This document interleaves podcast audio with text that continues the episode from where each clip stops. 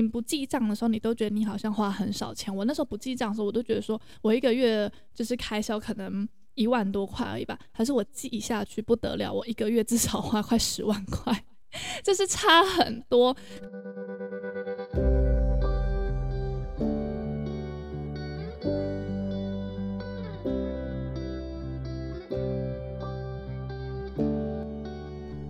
大家好，欢迎来到艾米之音。今天很开心可以跟大家聊聊敲碗很久的主题，就是大家很常会问我说：“诶，艾米，就是看你好像生活过得很多彩多姿啊，然后这些钱到底都是从哪里来的？然后我的一些财务管理啊，我的财务的状况，或者是说是怎么样去理财的部分，好像大家都蛮好奇的。那其实讲到金钱这个事情，就其实有点敏感，而且我。也不觉得说我自己特别会理财，因为其实我对数字还蛮不敏感的。然后我以前都常常被我妈念说：“哎，你都不记账，或者是说，我觉她觉得我对金钱是非常的没有概念。”所以今天要录这一集，我就觉得。挺别扭的，可是因为既然有听众敲完，就想说好吧，不然也来录一集看看。然后我也重新的去审视了一下我自己的理财方式，然后还有我自己的开源节流的一些心态跟一些方法，就想说，诶，还是有一些心得可以跟大家分享。可是这边还是要跟大家说，我真的不是专业的，而且每个人的状况其实真的都超级不一样的。我的方法或者我的想法、我的心态也不见得说一定都是正确的，只是说就是提供一个方式给大家参考看看而已。那我先讲一下我的背景好了。那我现在自己就是本身就是一个接案的英文老师，然后会用空档的时间。做 podcast，但是其实 podcast 完全完完全全没有带给我任何的收益，所以我不算是有什么副业，就是我的主业呢，就是只有教英文这件事情。然后我的额外收入的话，顶多就是投资吧。然后对，大概就是这样子。我的额外收入其实并没有很多，就是几乎都是教学。那待会也会跟大家分享我整理的一些心态跟习惯。就是像我们主题上面说的，我觉得习惯跟心态可以决定你的财富自不自由嘛。前阵子很多人在讲财富自由嘛，那其实大家有去想说财富自由的定义是什么吗？其实我觉得财富自由的定义真的是很看个人。有些人是说，呃，当你的被动收入大于你的基本开销的话，你就算是财富自由了，就是你躺着。就是也有这个被动收入，然后可以大于你的支出，这个时候呢，你就是财富自由了。那有些人认为说，他永远没有财富自由的一天，或者是说他觉得说，财富自由就是心灵上面的自由。反正每个人对于财富自由的定义都不太一样。但我自己的心态是觉得说，我财富自由的感觉是，当你想要怎么样去规划你的支出，你是非常的有信心的。然后你对于你自己的理财方式，或者是你每个月在自己的财务上面是很轻松、很自由，你不用担心下个月贷款缴不出来，或者是说你不用担心说，诶，我这个月是不是还有什么地方需要去筹钱的？或者是说，我觉得当你想要买一个犒赏自己的礼物，或者是犒赏自己的一个小旅行的时候，你不需要花太多的时间去思考。这个对我来说就是一个很自由的一个心情。最重要的一点是，我觉得当你想要帮助人，或者是当你想要对一个人好，或是你想要付出的时候呢，你不用担心太多，或是你不用觉得说，哎，自己真是有点无能为力。对，就是我觉得我现在在金钱上面，在财务上面，确实就是有这种轻松自由的感觉。那可能也是因为这样子的感觉有分享给我身边的人，所以有些朋友就会很好奇说，哎，Amy，你是怎么样去理财的？然后为什么可以在可能工作两三年之后就可以有像现在这样子安定的心情？那我就是有整理了一些想法，待会跟大家分享。那在进入分享之前，我想要跟大家分享一个小故事，就是我大概在三年前还没有正式工作，就是还在英国念书的时候，我跟朋友一起玩一个桌游，我有点忘记那个桌游的名称是什么，但是它就是训练小朋友或者训练大人去理财。然后是什么金钱流还是金流什么东西，我有点忘记。但是反正他就是要比赛，看谁先达到财富自由，然后他会每个每给每一个人一个角色。那你的角色有可能是很高收入的工程师、医生，或者是也有一些是可能赚没有那么多钱的，例如说卡车司机、老师等等的。就是每个人会被分派到的职业不同，然后你的基本开销不同，跟你的支出也都不太一样。然后那个时候我们就是要比赛，说看谁先达到财富自由，就是看谁的被动式收入大于你的基本开销。然后那时候我其实心里面抱持的状态就是，我就是永远一个不会玩游戏的人。我每次玩什么游戏，不管什么游戏，我都是最后一名，或是很后面才会赢的人，就是超级不会玩游戏。然后我又是一个很不会理财的人，所以。我就是在玩这个游戏之前，我就想说啊，我肯定是输定了。好，可是我就是还是蛮认真玩，我就是用我平常的观念。那其实这个游戏它完全没有一个正确的方式，没有一个最好方式，就是每个人的方式都不一样。例如说，你可能假如说，因为他每个人被分派到的时候，你都会有一些基本的贷款，或是都会有一些基本的开销，然后你就是要自己去分配，说，诶，你每个月都有基本的工资。然后要怎么样去分配你这些基本工资，然后你的开销等等，你要怎么样去规划？然后我那个时候的心态就是我现在的心态，然后我那个时候是全场第一名，就是我第一个达到财富自由的，我就觉得诶，其实挺有趣的。然后我就跟我妈妈分享这件事情，然后我妈妈就有跟我说，其实我还蛮多，就是金钱上面的价值观跟她蛮像的，应该说我就是被她影响蛮深的吧。对，所以我觉得也蛮感谢我妈妈，就是有给我这样子的想法。可是也不代表说我们很会理财什么的。我觉得我们比较多的是，就是秉持着四个字的观念，就是开源节流。我觉得这四个字真的没有那么难。但是他说没有那么难吗？其实也是需要一定的自律性跟一定的习惯，然后你才可以达到这样子用利用开源节流的方式，让自己达到就是我们所谓的财富自由。但我前面有说嘛，就是我们的财富自由不是，就是每个人定义都不同啦。但是对我来说，就是可以达到我自己想要过上自己想要的生活，然后让你自己呃在财务上面不会太有压力以外呢，你还可以有自己的生活品质。好，那我就先来讲，就是我自己的一些习惯跟心态。那第一个方式呢，就是记账。觉得记账的习惯是非常非常重要的。我以前也没有这样的想法。以前我妈妈在我大学的时候，就是一直教我要记账，可是我那时候就不想理她，我就觉得说。啊，反正我的存款剩下多少钱，我就知道我花了多少啊。然后那时候就没有什么听他的 的话。但是我后来自己出社会，就是开始自己赚钱之后，我就发现到记账的重要性。因为记账呢，你可以知道说你每天花去哪里。你不记账的时候，你都觉得你好像花很少钱。我那时候不记账的时候，我都觉得说我一个月就是开销可能一万多块而已吧。还是我记下去不得了，我一个月至少花快十万块。就是差很多，所以我觉得记账同时可以让你知道说你的钱到底都花去哪里之外呢，你下个月也可以比较好的去调整跟控制你自己的花费跟预算，然后再来是你的支出分配，你一定要很清楚的知道说。你到底想要把这个月的花费怎么样下去做分配？例如说，你的生活你要花多少钱？你的社交要花多少钱？娱乐投资到底要怎么样下去做分配？然后千万不要超过多少？我觉得这个真的非常的重要，因为像是我有一些学生，他们就是稳定的小资族，可是他就是每个月就是会固定拨款一笔钱。到英文的学习上，他认为说这是他的必要支出。然后呢，他可能拨多少钱在生活上，多多少钱在投资，拨多少钱在存钱。就是我觉得你有很清楚的这样子的习惯养成之后，你就可以慢慢的有这种节流的习惯。因为我自己刚开始就是也是像这样子慢慢有这样子步骤。可是我到现在，我已经养成了节流习惯，我已经养成我不会乱花钱的习惯之后呢，我现在几乎不太会去分配我的支出，因为我知道说每个月你的花费就是不一样。例如说，我这个月就是必须要换一只手机了，或是我这个月就是有特别多的教育的开销等等的，不一定。所以我不会强迫我自己说，哦，我这个月就是只能在这个部分花多少钱。可是有时候是必要的，那这个时候我就不会去强迫我自己说，OK，我这个要牺牲掉。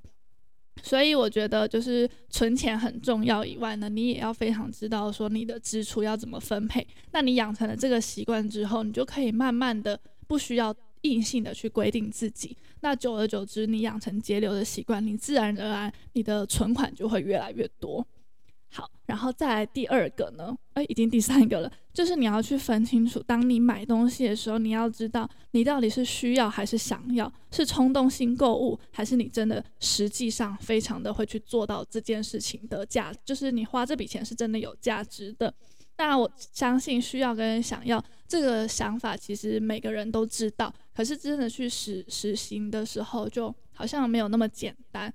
那像我自己的话，我就是习惯性的会去问自己，说我到底是不是真的需要或是想要这个东西？然后我购买之后，我到底是不是真的会去使用它？然后我使用它的价值到底高不高？举例来说，我最近开始在上教练课，就是健身的那个教练课。其实我从两年前就一直很想上教练课，可是我就一直觉得很贵，我就有点花不下去。我就觉得说，啊，我真的有必要吗？我自己去健身房动一动就好了。可是两年过去了，我就是思考了非常的久之后，我就觉得说不行，我觉得找教练是有必要的，对我来说是有必要的，因为我觉得他除了会让我的身体变更健康，然后身材变更好之外，我觉得我换一个心态，我觉得我是跟教练去学东西，我不是只是去运动而已，我是跟他去学一些健身上面的知识，所以我觉得这一个小时一千五百块，也许我是花的值得，因为。我去上课，然后我得到这个知识，这个知识永远都已经变成我的，所以它已经不仅仅是一个小时一千五百块的一个价值而已。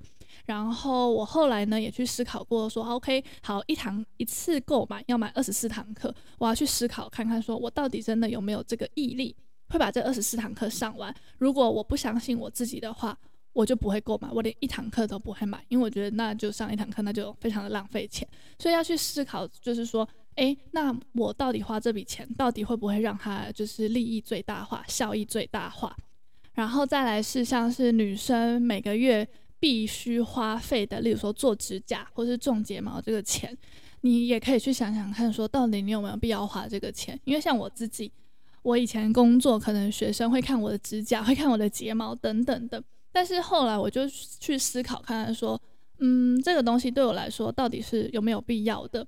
那我后来自己就会觉得说，其实我做指甲也没不会替我带来太多的效益，或者是说它对我来说也不会帮我赚更多的钱。那我这笔钱，我其实后来我就是直接就不把它放在我的预算，或是放在我的必要支出里面了。但如果说我这个月有必须要参加什么婚礼啊，或是参加什么会议啊，或者是参加一些比较重要的场合，那我可能就才会去花这笔钱。然后我觉得，就是记账还有一个很好的的一个效益，就是说你可以知道说你每一个月在哪一个领域上面，在哪一个 category 花最多钱。像我去年吧，我就发现我在社交上真的花很多钱，就是除了要给家里的费用以外，我每个月就是在社交可能就花两三万块。可是那时候可能就是，嗯，为了工作，或者是说可能要打开自己的人脉，所以我觉得这个东西对我来说是必要的。有时候跟朋友去喝咖啡啊，或者是说，嗯，你必须要认识新的人，你才可能会有更多的人脉等等的。这个钱那个时候我就觉得是有必要花的。可是现在我的工作比较稳定之后，我觉得我已经不太有必要做这件事情的时候，我就可以渐渐的在社交上面，我就尽可能就不会花太多的钱了。那反倒是现在我花最多钱的部分，应该算是教育，就是可能买书的钱我不太会省，然后我买线上课程的钱我也不太会省，因为我觉得这些东西就是会是。让我变得更好，然后效益也会一直跟在我身上的一个东西，所以像这样子的投资对我来说是非常的有价值的。然后记账带给我还有一个很大的体悟，就是说你可以知道说你每个月有没有什么样子的坏习惯，例如说你要去就是去看你每个月花多少钱嘛。然后像那个时候我我就发现说，哎，我一个月居然可能要花四五千块在喝饮料，我就觉得说天哪。原本可能想说哦，五十块、六十块、一百块并不多，可是一个月累积下来就可能就要四五千块。但有时候就会想说，如果把这四五千块省下来，那该有多好？所以我觉得记账可以帮助你去审视，说你有没有什么不应该有的坏习惯。例如说，你可能一个月要花很多的酒钱，或者是香烟钱，那你就可以想想看，说这个东西对你来说到底有没有必要？例如说，对有些人来说，喝酒是他的消遣，对他来说这是必要的消费。那我觉得就没有关系，你就是自己去判断说这个对你来说是需要还是想要。还有一些人可能会花一点那个费用在奢侈品上面，那我也可以，我也觉得说，就是你自己要去判断说你是真的很喜欢这个奢侈品，然后这个东西对你来说是真的很必要的话，那我觉得就是每个人的价值观都不一样。但对我来说，假如说花一个十万块去买一个包包，它带给我的快乐感可能远远不超过我小小的一趟旅行。就是我可能去一一趟小旅行，只要花一两万块，它带给我的快乐比我买一个十几万块的包包还要多很多。那我就觉得说，奢侈奢侈品对我来说并不是一个很需要的东西。可是或许未来某一天我会需要有奢侈品这个东西的场合，那也许我就会考虑要去购买它。对，所以我觉得就是去审视自己，然后问自己说这个东西是需要还是想要，是一个很重要，然后很可以去了解自己的一个部分。好，那我们现在进入到心态的部分了，就是我在消费啊，或者是我在存钱啊，我在开源的一些想法是什么，然后我的心态是什么。第一个可能就会先被骂了，就是我第一个。秉持的想法就是，除了房子以外，我是不贷款，然后也不会拖欠的人。就是我知道现在很多买很多东西是可以零利率的分期，可是我自己是秉持着，不管你买什么，除非你是有学贷，或者是你要有房贷，当然就是很难一次付清。但是除了这两个以外，我自己就是秉持着不贷款不拖欠。什么叫不贷款不拖不拖欠？就是呃，我不会。做任何就是可能要去先预支现金的这个动作，就是我在买东西的时候，我会先去衡量说，我买这个东西我有没有办法全额付清。如果今天我没有办法全额付清它的话，就代表我可能不太有能力去负担它。那既然我不太有能力负担它，今天你把它分期了，你只是一个月可能只要付三四千块，可是你总通通你还是要付那么多钱。但是你虽然说先享受到了，可是你后面要为了这个东西去付出的代价，我觉得是远远比你已经准备好然后去买它还要来得高。为什么我会这样讲呢？因为当你已经养成了就是什么东西都要贷款的习惯的时候，你会任何东西都习惯贷款。然后假如说你这个东西只要三四千块，这个东西只要三四千块，你全部累积起来，你一年呃，你一个月可能贷款就要两三万块。那其实这样子对一般来说，我们的生活品质就会很严重的被影响。你每个月。就是被那些贷款追着跑，那我觉得人生很无常。如果今天可能像因为你得了 COVID，你不能去上班，或者是说你可能不小心车祸没有办法去上班，甚至是如果说你今天家里有事情，你要在家里照顾家人等等，我觉得这些东西都是很难避免的。那如果你有一天是没有办法去上班，那你那个月贷款是不是就可能就缴不出来了？那这样子你在银行的这个信用就不好了。那你未来要跟他贷款，那就是又更难上加难了。所以当我要决定要买一个东西的时候，我其实会去评估，说我到底是不是真的能够负担得起这个东西。那我之前看过一本书，他就有分享说，你要怎么样去判断说你负担得起这一个东西吗？就是你要想想看，假如说你要买这支 iPhone 四万块。好，你可以凑出钱来一次付清了，但你有没有办法承担你近一个月你又要再去买它第二支的风险？因为我们很难去预测说，诶，这支 iPhone 会不会突然挂掉，或者是说它会不会被偷了等等。你有没有办法下个月再去用同样的钱再去买一支？如果没有办法的话，你可能就不太是负担得起这个东西了。所以我自己在买东西在消费的时候，我一定会去问自己说，诶。这个东西，我下个月有没有办法再买一个一样价格的东西？如果可以的话，我就觉得 OK。我今天买这个东西，我是负担得起的，那我就不会觉得说太有压力。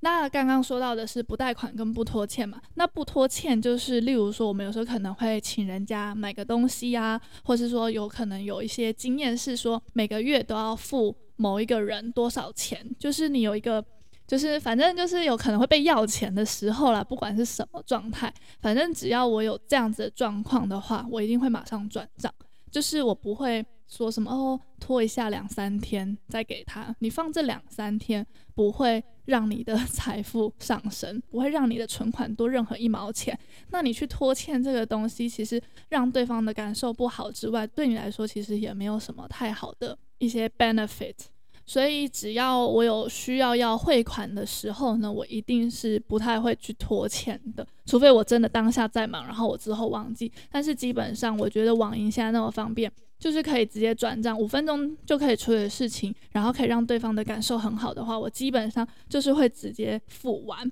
然后第二个心态就是多少能力做多少事。我觉得现在可能因为社群的发达，所以大家一直看着彼此去一些吃喝玩乐，然后让自己很开心，或者是让自己看起来光鲜亮丽。那这个时候你可能就会觉得说，哈、啊，大家都去吃那么好的东西啊，或是大家都去哪里玩，我自己也要什么的。我觉得这种比较心态一定会有。可是你一定要告诉自己多少能力做多少事，因为我觉得我看过很多身边的人常常跟我哭穷，但是他其实平常的消费花的比我还要大方。例如说，我可能就是开一台国产车，可是他可能薪水也没有我高，或者是他要负责的东西也比我还要大，就是他要负责任的东西比我还要多，可是他却可以开一台进口车。然后常常就是在哭穷，我就觉得说，那你的消费习惯是不是应该要改一下？或者是说，有一些人他可能就是嗯、很懂得享受，但是当我觉得很懂得享受没有不好，就像我刚刚说，你自己要去判断说，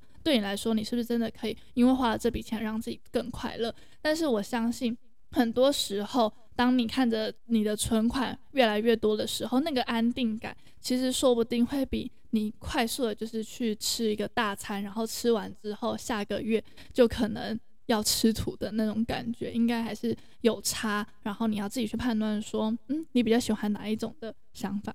好，我觉得我这边有点不知道在讲什么了。反正我想要说的就是多少能力做多少事情，不要因为说哦，看着大家都去哪里玩，觉得自己也要去。因为有时候，也许你不知道他的消费习惯，也许他真的是。就是省吃俭用，就是来吃这一个大餐的，或者是说他其实只是刚好这是他的生日餐等等的。我觉得就是每个人他都有自己的步调，然后好好的去规划你自己的支出，然后不要去羡慕别人的生活，就是好好的过自己的步调。我觉得慢慢的养成开源节流的习惯，我们的存款一定会可以慢慢往上升。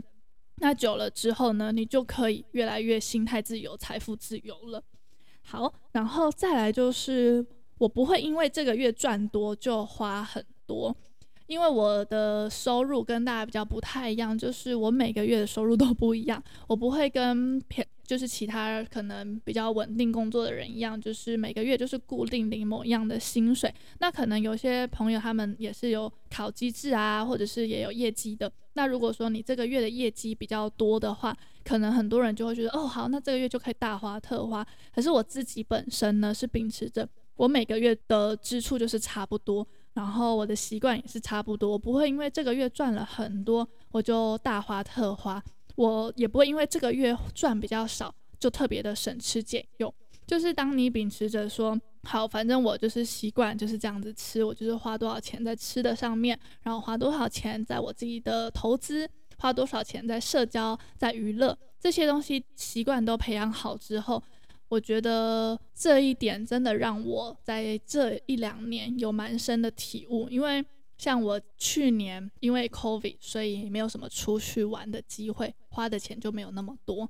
可是也因为这样，我的学生人数变多了。收入就变高，但是我去年还是很认真存钱。但是呢，今年年初我就决定要去美国生活。那去美国生活，完全就是在台湾的两倍甚至三倍。那我也不会因为说哦，因为我在美国，所以我就要呃特别的省吃俭用，或者是大买特买，就是过一样的日子，过一样的生活。那我觉得好处就是我的心情会很平静，然后也可以达到我所谓的就是心情上、财富上面的自由。我不会觉得说哦，压力很大，我是不是应该要再去多接一点课，或者说哦天哪，为什么那个学生又不补了？我就是现在面对学生的去留，非常的平淡，平非常的平静，因为我已经有就是养成了这样子的习惯了。好，最后我们要进入到很多人问我的投资。可能大家会以为我是在投资上面赚很多钱，其实没有。其实我还是也是想要把一个我妈妈传给我很好的观念给大家，就是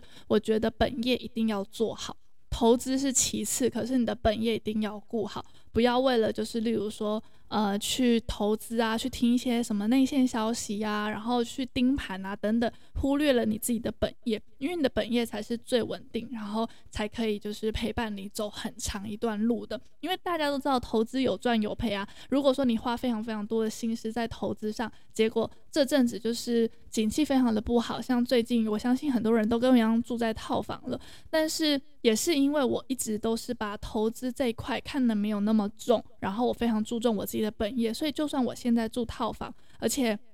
那个费用也不是太低，可是我的心情还是非常的平静。我完全不会因为我住套房这件事情有太多的压力，因为我当初就是非常努力的在我的本业上，我就是拨一笔算是闲钱，就是可能短期内我不太需要用到的钱到投资的那个账户。那当它现在跌的时候呢，我也不会压力非常的大，因为我不需要急着去用那笔钱。那我自己身边当然会有一个备用的，就是一个备用的一个储蓄账户啦，对，所以我当我需要用钱的时候，我也不会说哦，我一定要从我的股票里面然后赔钱卖出等等的。然后我之前也有听到朋友就是说哦，因为投资的关系啊，然后就是自己的本业都顾不好，然后被裁员什么的，我就觉得超级不值得，因为投资真的是有赚有赔。也许你可能看到那阵子，像去年还是前年那那阵子，真的是可能大家真的都在上面就是赚了蛮多钱，你自己听了也会心痒痒的。可是投资这个东西真的没有那么容易。如果他今天那么容易的话，就不会有那么多人惨赔，然后也不会有那么多人被断头了嘛。所以我觉得，当你想要投资的时候，你身边一定要一个足够的现金。就是当你已经准备好一定的钱了，你再投进去。而且这个准备好钱，你要知道这些钱是你可能五年内都不能领出来。就是你要给自己的一个是一个想法，是说。我是有可能是赔钱的，那我有没有办法承担这些钱都没有？甚至你有没有办法承担短呃一段时间是不用不能领出来的？如果你觉得 OK，你再把这笔钱投进去，那也不要去听别人说哦，我在某个地方赚了很多钱呐、啊，所以就想要跟上他。我还是很很坚信脚踏实地，就是我觉得如果说有这么好康的事情的话，那为什么会轮到你？你可以去想想看，我觉得天下真的是没有白吃的午餐。你说他跟你再好，但是他自己也有家人呐、他自己赚就好，为什么要分享给你？当然，我相信一定还是有。可是当你再去听这个东西的时候，你要去思考说，他为什么要分享给你，或者是说你有什么样子的利益吗？他为什么要对你那么好？所以我觉得在听消息呀、或者在投资的。地方上，我觉得还是要自己做功课。那如果你真的没有时间做功课的话，其实就是稳定的开源节流，绝对是不会错的。而且我之前听我一个老板朋友，然后他妹妹是去英国念，好像是念那个 finance，反正就是念嗯财务相关的。然后他回来之后，他就是定存，他的投资方法就是定存，就是他就是。也稳稳的，就是买房子啊什么之类的。所以其实，嗯，当很火，就是市场很火热的时候，你特别要小心。然后，嗯，每个人的投资方式也确实都不一样。那我自己本身就是保持着安稳，就是我是一个很保守人，所以我就是平稳这样子。但是我自己是有研究了一个 APP，然后它是很稳定的，让我可以把钱放在里面。然后很安全的一个投资方式啦，就是我自己有闲钱我就会投进去，但是因为我也不想要业配或什么之类的，他完全也没有找我，那我自己就是单纯的分享。如果你有兴趣的话，你可以再私讯我，我再把这个东西分享给你。那他也是让我固定每天都有领回馈，就是一小额的小额的回馈啊，但是我就觉得不无小补，然后反正他也不会让我有太多的压力这样子。那再来就是我刚刚突然想到有一个。就是听众有问我说：“Amy，那你有没有想过要买房子？”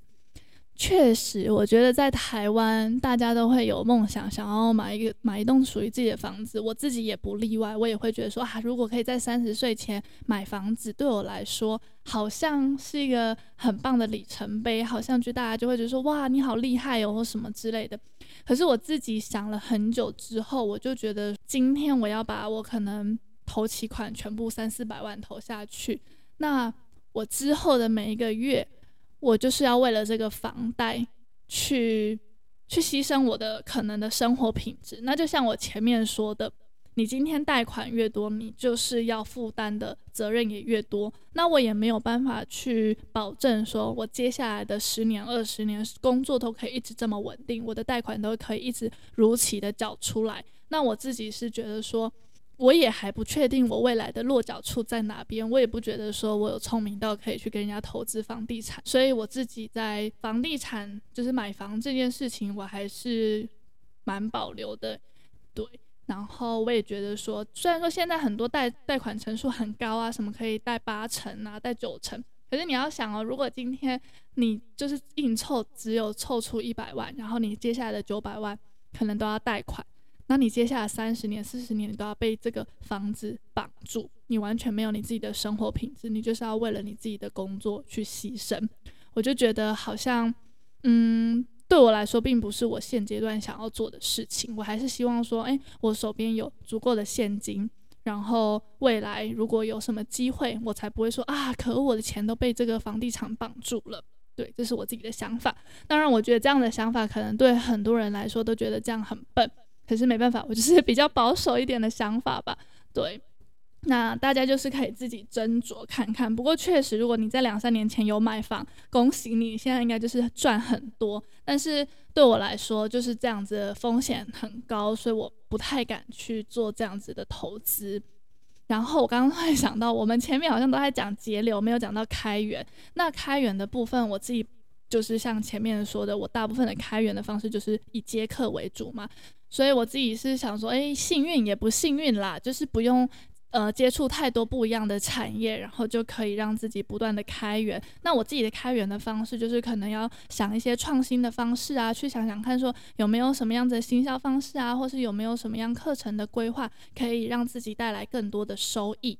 那你可能会想说，啊，Amy，我们又不像你是自由工作者，我们要去哪里开源啊？其实我觉得，当你想要开源的话，其实，在台湾有非常多的方式都可以让你开源。像是我一些朋友，他就是上完班晚上，他就是去接家教，他可能就是呃一到五上班，那他可能。呃，一三的晚上接家教，然后六日也接一个家教，那其实他可能就是一个月就可以帮他多赚个两万块的收入。我觉得这样也是一个很棒的开源的方式。那每个人的方式真的都不一样。如果说哦，我不想要有这种动脑的，那其实你去跑跑 Uber，跑跑 Uber Eats，跑跑 Food Panda，我觉得其实都是一个方法，只是要不要而已。然后不要替自己找借口，因为确实真的，如果你要赚钱，我还是有很多的方法。那这边可能又会有人说，可是我想我要一辈子就是这样这么辛苦的工作吗？那我觉得就是看你自己的取舍了。有些人会觉得说，哦，我急需要用钱，我需要一笔钱，然后未来我才可以去创业什么的。那这个时候就是你要认清你现在就是需要用钱，所以你就是要好好的花时间去思考，怎么样才可以让你有多一份的额外的收入。那如果说你觉得说，哦，我现在没有到这么的急需要用钱，可是你想要投资自己，那确实，那你可能。去读书，然后你可能去考个研究所，或者考个一些证照课等等的，可以让你的未来可以更充实，或是未来有更多的机会。我觉得这也是一种投资自己的方式。所以大概就是这样。然后我自己真的没有很专业，但是这就是我这几年的一些心情分享。那如果说你觉得听完这一集对你来说有一些收获的话呢，也欢迎留言告诉我。那我真的相信说，财富自不自由是自己决定的。我觉得有很多的方式可以让自己变得更好，那也有很多习惯的养成可以让自己存更多的钱，只是看你愿不愿意去花一点时间调整，然后花一点时间培养。我也相信说，就是从一步一步的习惯慢慢累积起来，其实累积出来的那个财富，或者是那样的。呃，效果其实很惊人的。像我前阵才跟我就是一个朋友分享说。你这么爱喝饮料，你把喝饮料的省下来的钱，你一个月可能可以存将近一万块。他不相信，可是大家可以算一下，如果他今天一天要可能呃一天喝两杯饮料，然后一杯饮料六十块，然后一百一天就一百二，好，我们就算一百块好了。那一百块乘以三十天，好了，是三千块，没有错，是真的没有很多。可是如果再加上可能一天有时候喝个两杯三杯，然后一天可能也不止只有一百块的话，其实是很可观的。那如果你又抽烟，然后又有一些。呃，你觉得可以不必要的一些支出的话，其实无意中、无形中是可以存蛮多钱的。对，那就分享给大家，希望大家会觉得自己有帮助。那如果你有其他想法，或是你有不一样的想法，也欢迎就是写信跟我交流。那如果你喜欢自己的分享的话，可以帮我分享在你的现实动态标记我，那就有可能可以抽到我从纽约带回来的明信片。那我们艾米之音下集再见喽，拜拜。